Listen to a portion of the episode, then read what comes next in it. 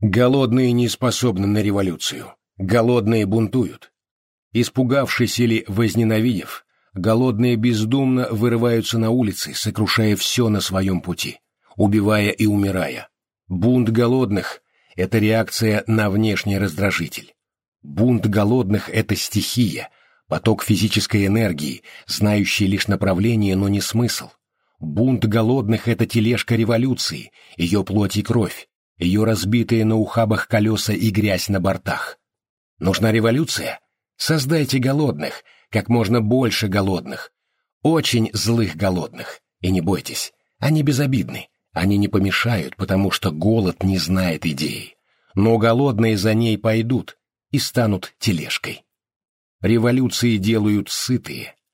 Недовольные сытые, склонные к анализу и расчету, понимающие, как использовать голодных, но не собирающиеся делиться с ними.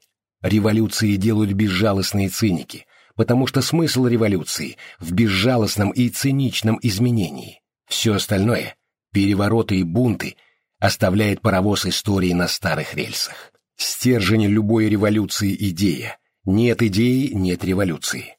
Хотите сохранить существующий порядок – лишите общества идей. Но человек без них не может. Парадокс в том, что стабильное общество оказывается еще более нестабильным, потому что движение заложено в природе человека. Движение – это жизнь. Идеи – двигатель движения, а значит, желая сохранить существующий порядок, вы должны наполнить общество безобидными для социального устройства идеями, в борьбе за которые человек будет растрачивать свой выдающийся потенциал поступательного движения. Потенциал должен быть оседлан, взнуздан и направлен в правильном направлении, как цирковая лошадь, знающая лишь безобидный бег по кругу. Стабильность требует создания устойчивой симуляции движения. Придумать проблему, раздуть ее до уровня идеи и ломать об нее копья. Не сложнее, чем доказать справедливость мироустройства при помощи безмозглых супергероев. А что же настоящие идеи? Они ждут своего часа. Идея, то есть слово, не способна умереть, как бы этого не хотелось адептам существующего порядка. Умирают и ветшают оболочки, флаги и одежда, в которых идея приходит в мир, но сама она вечна.